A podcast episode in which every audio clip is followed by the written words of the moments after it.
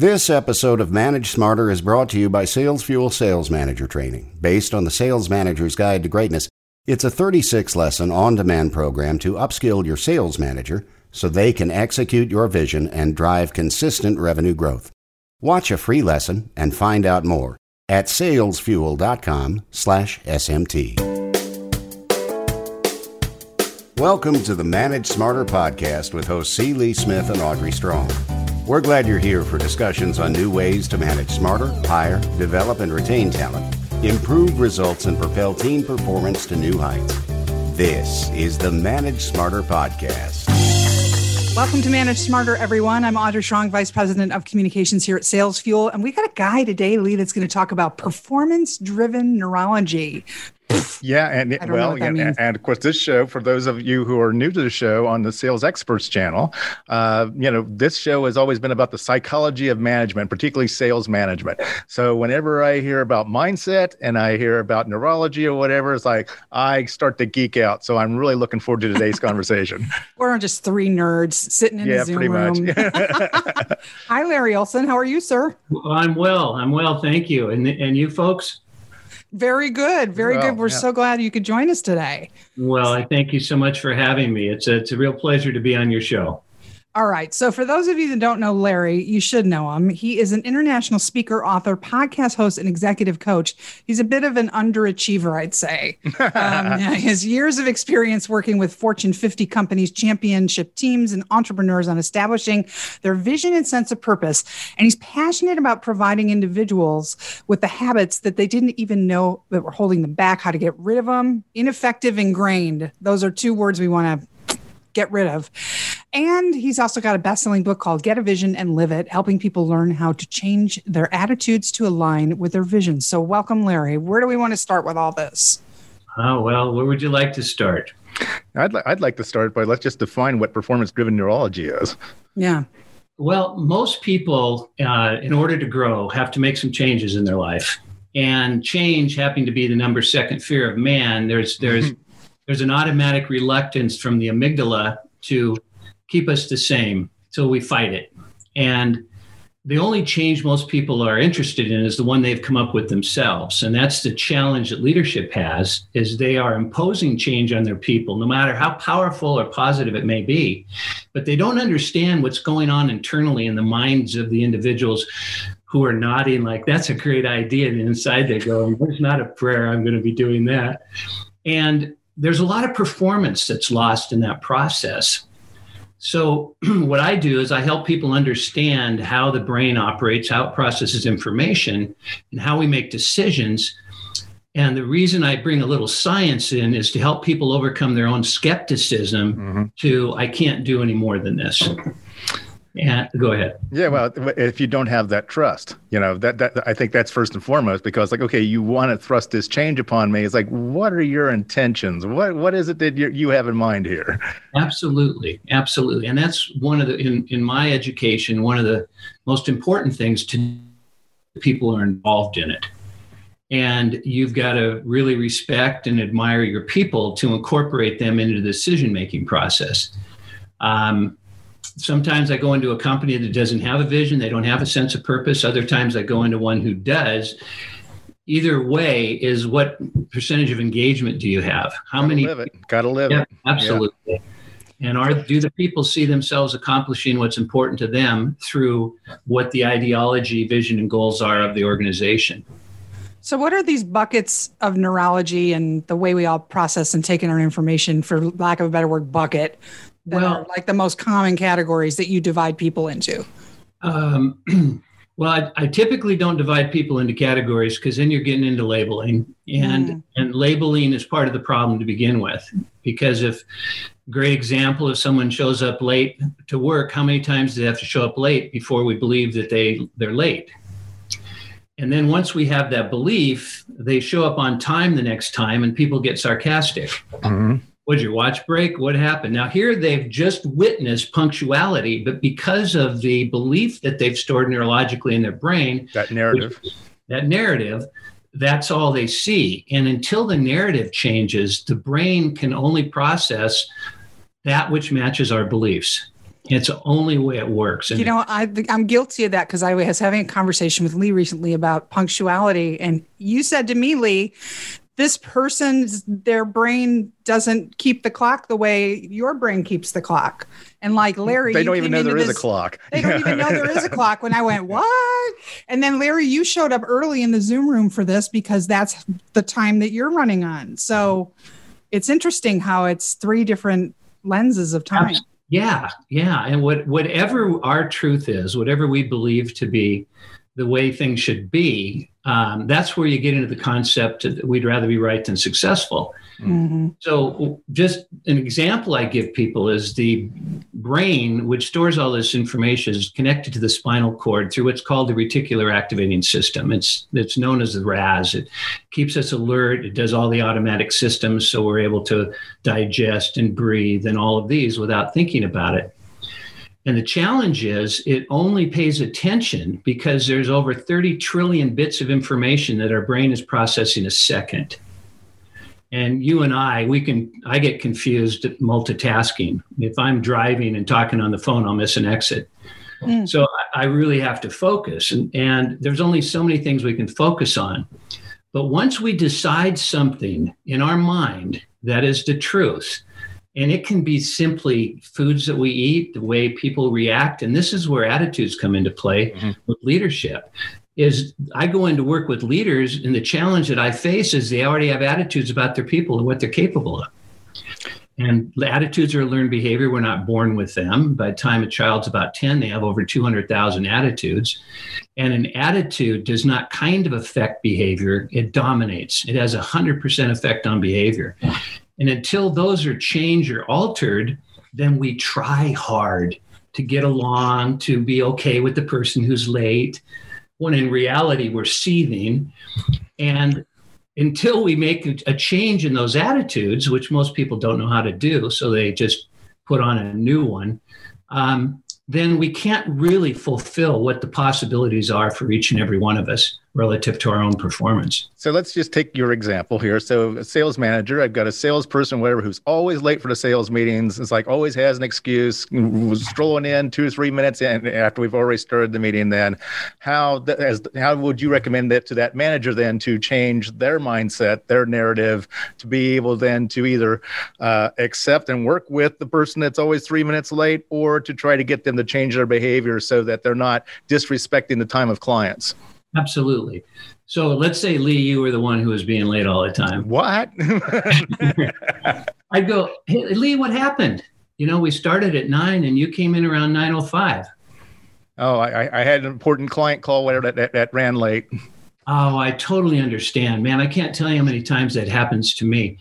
Hey, do you have any idea how important your contribution is to the success of our meetings?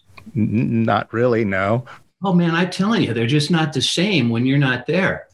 Do you do you want to be on time to our meetings? Do you find value in them? Oh absolutely. I always try. Yeah well you know i can appreciate that. Hey what do you think you could do the next time you're having a conversation with a client and you see it's going to go a little late so that you can still be on time? Um, well, uh, I mean, you know, the, I'm in sales, so the client's, you know, giving me money. So it's like, to me, that's maybe of greater importance than actually attending a meeting. It's like, I got to close a sale. Well, I couldn't agree with you more. And who set up the appointment with the client? I did. Ah, Okay. And and do you think in the future maybe you could set the appointment up Here so it is. it'll leave you some time? Here it is. Time. yeah. this is sort of like a, this is sort of like a chess game, Audrey, where he's kind of backing me into the corner or whatever, and I've got no way out. So I've got here's the common denominator. Everybody's got a story. Mm-hmm. Right. And if I don't listen to your story, you're not going to have any respect for me if I just try to punish you which is the worst form of behavior any leader can have, is going to that fear. And we all know what happens to us when we're under fear. We're fight, flight, freeze. I mean, there's you've got to really be one powerful individual not to have the amygdala take over, which shuts down your frontal lobes. So now you can't reason. That's why people say count to 10 when you're upset. The reason being, needless to say, is allow your brain to start to make decisions again and not be on automatic. Well, I now, that's I'm the gonna... other thing too that surprises me too, Larry, is that, that, we forget uh, as bosses that you know that the gravity the weight of what we say as bosses because there's you know can create fear and anxiety and everything like that. Even though we didn't intend for it we didn't feel like we said it in a way that would would cause that. Just because of our positions alone you know it's like how do you eh, eh, advise people to manage that or to be more mindful of that well you know the the challenge too for the people is to recognize that when you flood your system with cortisol, which we know is the number one killer in America today, it's heart disease, overdose cancer, two to one. It's cortisol is a wonderful thing if you're a 112 pound mother who's been in a car accident and your baby's under the wheel and you lift up the 3,500 pound car. You go to the gym in two weeks, you can't press 40 pounds. What happened? Well, adrenaline, cortisol. It allows you to be super a superhero. But if you kept that up longer than maybe 30 seconds, your heart would explode. And what happens is the cortisol starts to build up. So, in order to eliminate it as a leader, we have to recognize a couple things. First off, human beings are miraculous. If you get into how the brain operates and the 100 billion neurons, each one capable of storing millions of bits of information, we're just scratching the surface as to what we could do as an individual. And when I help leaders see that those are the people they're talking with, they start to come from a position of reverence and respect. They start to recognize that this is a high performer. I certainly don't want to do anything that would upset that performer. And now, and now they have to realize they are one as well. And why are they getting upset? Why would you possibly let a circumstance dictate how you feel about any situation? And that's difficult to understand until you're until you understand the brain and what its job is. And that job basically is for us to maintain sanity. And so, if my sanity is that Audrey and Lee are the most gifted and wonderful individuals I've ever come across, I'm in a position of reverence. I'm not into up one, up one, you know, the upsmanship kind of thing and who's the smartest here, because that's intimidating and that shuts someone down. So once leaders learn about the influence, Lee, that you mentioned, there's a whole different reaction to how they come across. What about when a salesperson thinks that they're the smartest person in the room? Well, then let's tap them. Let's get all their information so we can be more successful rather than coming with an attitude. You follow me? Because it's not that I don't have attitudes. You know, I can get challenged by somebody who's a know it all, but I have to find out why they feel that that's going to get them ahead in life. Cutting others off, one upsmanship. Somebody tells a joke, and before they even get a laugh, they go, Now you want to hear a funny one? And we get into this real low self esteem and insecurity because that's really where the person's mm, coming absolutely. from. Absolutely. And we have to respect that because something happened along their journey that's caused them to behave this way. And I'm not talking about analysis, I'm just talking about little forgiveness. Well, and the people who with low self esteem can also be very high performers. Absolutely. And we don't want to squelch that. And that's like you said, how influential we are with one another. How do we get the basic rewiring of the attitude adjustment to last and extend for the long term? Because we've seen corrective attitude adjustments in people that last three weeks and then boom, they're 180 right back to the negative behaviors. So uh, yeah. I, I really am curious to hear how you. Well, can- most most fixes, Audrey, are, are electroshocks therapy because they're how many times are you going to be late now? Do you like working here? I mean, we we start taking out our own frustration on others because the truth. Not you can't handle the truth. Perfect. Absolutely. Uh, well, once people know how they made their mind up to begin with, we teach people how to make up a new mind. The the term apernio is an acronym, or excuse me, a hybrid for two terms. The aperture of the camera is how the image gets in, and that's all we're doing is we're we're seeing at the speed of light. And also the um, neo in Latin is for new. So apernio stands for new perspective. So you teach people look at the same differently. So yesterday I looked for Lee to be late. Today I know he's a punctual guy, so I'm blown away that he's not on time. And I'm not facetious, I'm not sarcastic, but I recognize that if I'm to bring out the best in him, I've got to first see the best in him instead of waiting to witness the best in him. And that's where labels come into play. Interesting. This is all this person will. Pernio.com is your company name, I should add, for everybody who should go visit that website. And so you Thank also you. talk about, because this is a sales show, achievement acceleration. What does that mean? What's the definition of that? The definition of achievement acceleration is growing faster than your current track, to being able to perform almost overnight. And that's how fast we can change when it makes sense to us. When and the mindset's got to change before anything changes, right? Absolutely. Absolutely. And typically that either happens through fear of value. Mm. And 95% of corporations operate from fear because it's easier. And when you get into the value side, here's another interesting stat. When you operate from 95% fear, guess what percentage of performance we're able to realize from people that are operating from fear? 5%? Yeah, yeah, very nice. Yeah. And it, sometimes that's almost seems a little bit liberal, but mm-hmm. 5%. When they're coming from value, when they're looking forward to coming to work in the morning, there it's the sign is infinite. Yeah. There's no limit on how much we can perform other than when we say this is the best that I can do. And that's how most people operate. How important is it? I have my own opinion on this. Okay. But how important is it for the team, the sales team, to have their own vision in addition to what the company's vision is? Absolutely essential. Absolutely essential.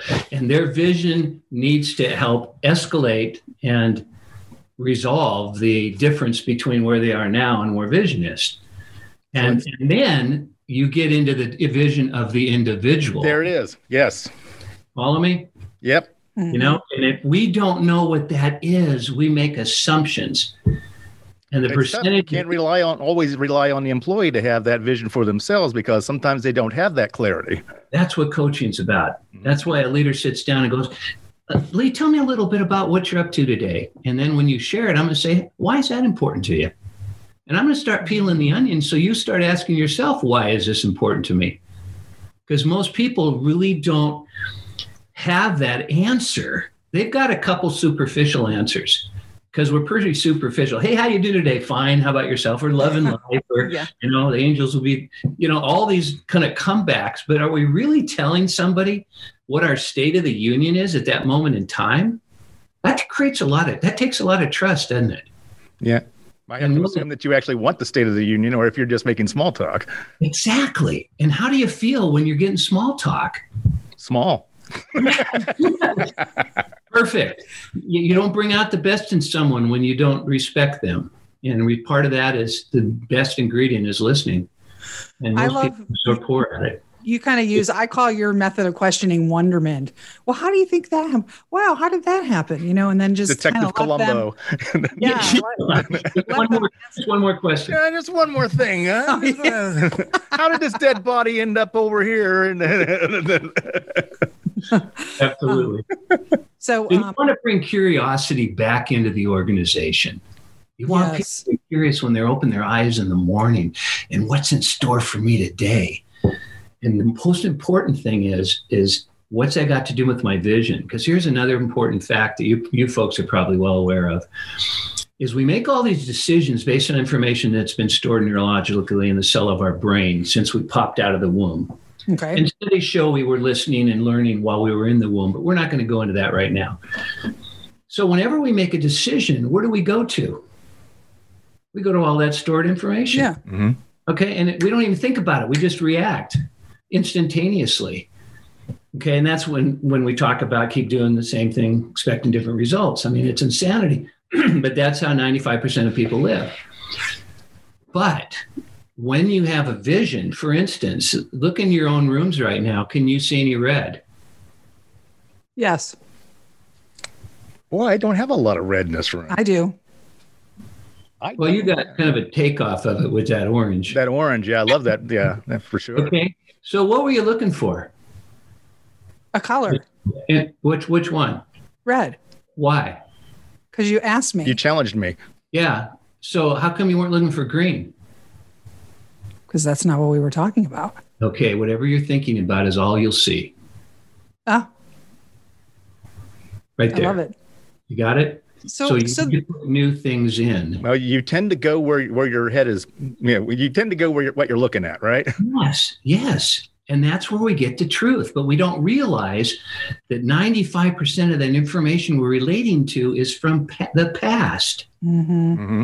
Well, that's it. And sales too. We're looking at the CRMs. So we're looking at all the past yeah. action and, and, and, behavior and everything like that. When as coaches, w- what we, if we want to improve that, we need to actually start with the mindset. We need to then look at the motivation and then the behavior that, that goes into what actions we are taking with, with a client or a prospect uh, or toward achieving our, our sales goals. It's like, it seems like as sales managers, sometimes we look only at what the CRM says and, and what your closing ratio is and everything like that, and and and and try to coach to that. But but in reality, what we need to be coaching at is is the why. Yes, yes, mm-hmm. absolutely. Uh, so which to, Simon Sinek popularized for all of us. I wanted to go back to, to, to that example. So you're talking about the company vision, team right. vision, individual vision. Okay. How would you advise managers when uh, an, a salesman's salesperson's individual vision is not in alignment with the team vision? We got to we got to go back to the questions again. Mm. Um, you know, hey, I've I've noticed that this is going on and this is going on and this is going on, and I was just curious, how do you believe that that's going to get us over to here? Mm-hmm. Now, you have really got to watch your intent when you do that. Mm-hmm. And unfortunately, most people's intent is I'll show you because I'm wiser than you are therefore i have this title or i'm in this position. And and when you break that when you leaders recognize that that's going to hold them back in their team they easily drop those behaviors. It's really amazing. And that's mm. what so powerful about the education is you get to decide for yourself whether you want to behave like that anymore. It, and if you get to the point where the person's excuse me audrey okay go ahead. I was going to say, well, is, is, does that apply to the younger generations that have a different work style and expectations of the uh, employee employer relationship and dynamic? Does this all apply no, equally? This is the big dilemma. The, okay. The labels again. I've had so many leaders come up to me and say, "Well, how do you motivate a millennial?" And I go, "Ask them." I'll tell you. I mean, it's the same thing. And once you find out what motivates them, have that tied into what it is they want to accomplish and what that how that's going to tie into the vision. Because if they ultimately decide, whoever it may be, that I don't want to work towards that, that's when you know you need to make a change. You need to find out because you don't want anybody in your organization that doesn't want to be there. Yeah. Mm-hmm you're not disappointed with them growing and becoming more. It just might not work in the organization that they're in because we have different values and we have different objectives. And if they don't want to be here, I'm not disappointed that when they leave. No, you're not. And they're grateful because they haven't been successful here. And isn't interesting, and the people that are listening know this, how many times someone has left and go on somewhere else and be highly successful. Mm-hmm. Why do we need to have that happen when we can change the attitudes internally in the organization so people don't have to leave? And that's where retention comes into play. But it's a it's a, a double-edged sword, though. It's like I mean, you know, we can look at our attitudes, but Correct. it's also about their individual attitudes. And if we're not uh, successful in being able to change that mindset, whether it be through the way that they're wired or, or things that happened to them when they were kids or anything like that, it's like sometimes it's just, or some men you just can't reach. so, yeah, you know, and you got to be careful about that belief too because then you'll you'll find those that you can't reach. What I have found is do you really want to play here? And you really got didn't got why are you working for our company to begin with? You know I, I, I apologize that i hadn't found that out earlier but why are you? And when you find that out you're recognizing that this person's capable. It's not there's not some brain dysfunction. They're more than capable. This just isn't the right fit Mm-hmm. And more often than not, when you have that conversation, they'll tell you what's troubling them. You don't have to be an analyst, you don't have to take classes in psychology. You just have to care about your people. And when it all starts from that, Larry, it, it totally all starts from that. The best managers, I mean, and, and the survey work that we've done of salespeople, best sales manager they ever had, and we asked them that question. Number one thing, they, they felt that the manager cared about them. Yeah. Yeah. Not even close. Not, yeah. I, I, it seems so simple, doesn't it? Yeah. But you get a lot of leaders that weren't cared about.